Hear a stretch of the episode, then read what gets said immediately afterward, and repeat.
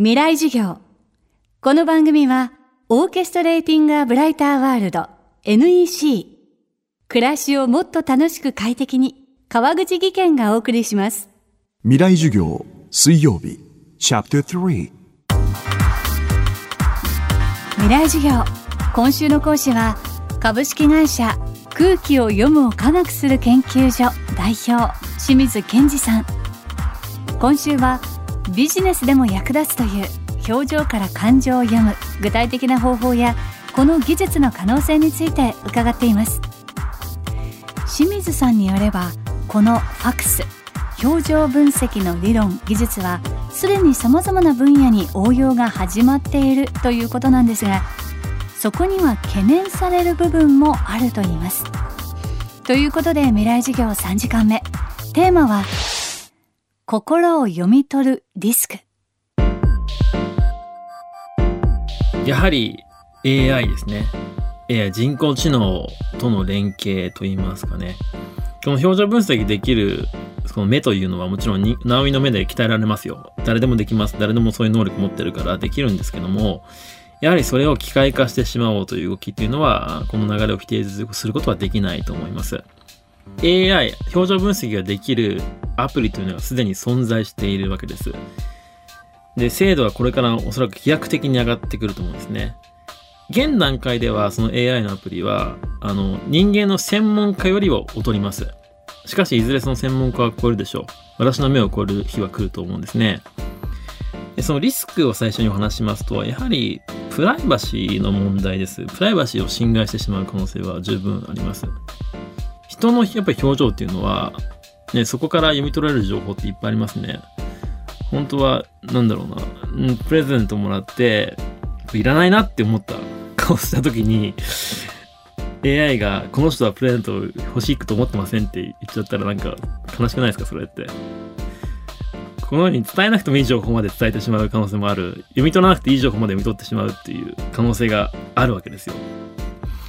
さらに、これも結構怖い話なんですけども、あの、実は、暴力行為を引き起こそうとしてる人の表情ってあるんですよ、実は。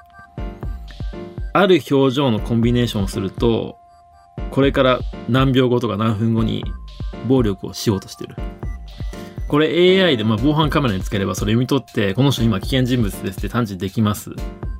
けども、まだ犯罪を犯してない人に対して、な、どうしますか？逮捕しますか？っていう話なんですよ、これ。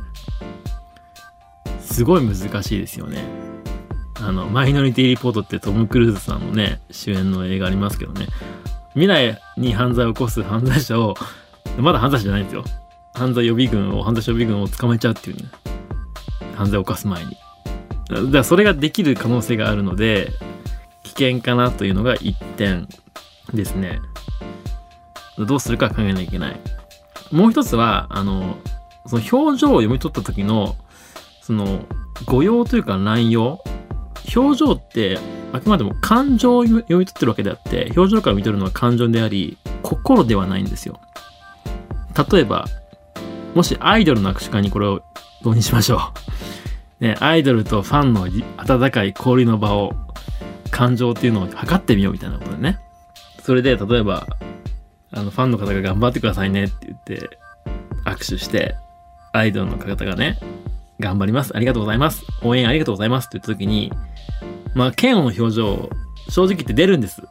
もういっぱい私分析しましたけど、いっぱい握手会で嫌悪の表情いっぱい出るんですけども、その嫌悪って、どこに向けられてますか？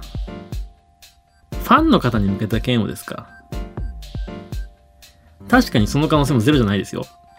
この人嫌だなって思ってるかもしれない。それはアイドルも人間ですからね。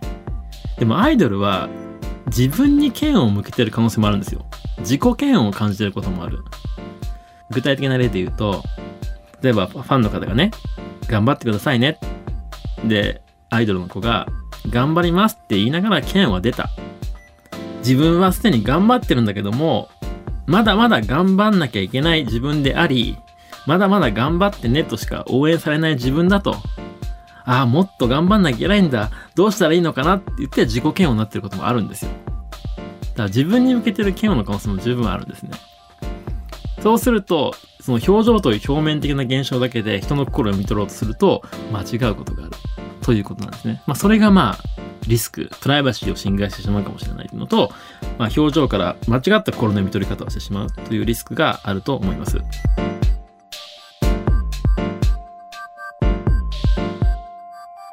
未来授業今週の講師は株式会社空気を読むを科学する研究所代表清水健二さん。今日のテーマは心を読み取るリスクでした。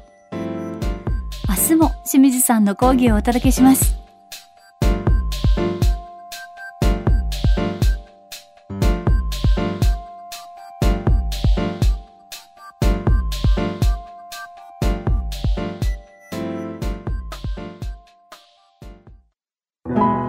川口技研階段での転落大きな怪我につながるので怖いですよね。足元の見分けにくい階段でもコントラストでくっきり白いスベラーズが登場しました。皆様の暮らしをもっと楽しく快適に。川口技研のスベラーズです。未来授業。この番組はオーケストレーティング・ア・ブライター・ワールド NEC 暮らしをもっと楽しく快適に川口技研がお送りしました。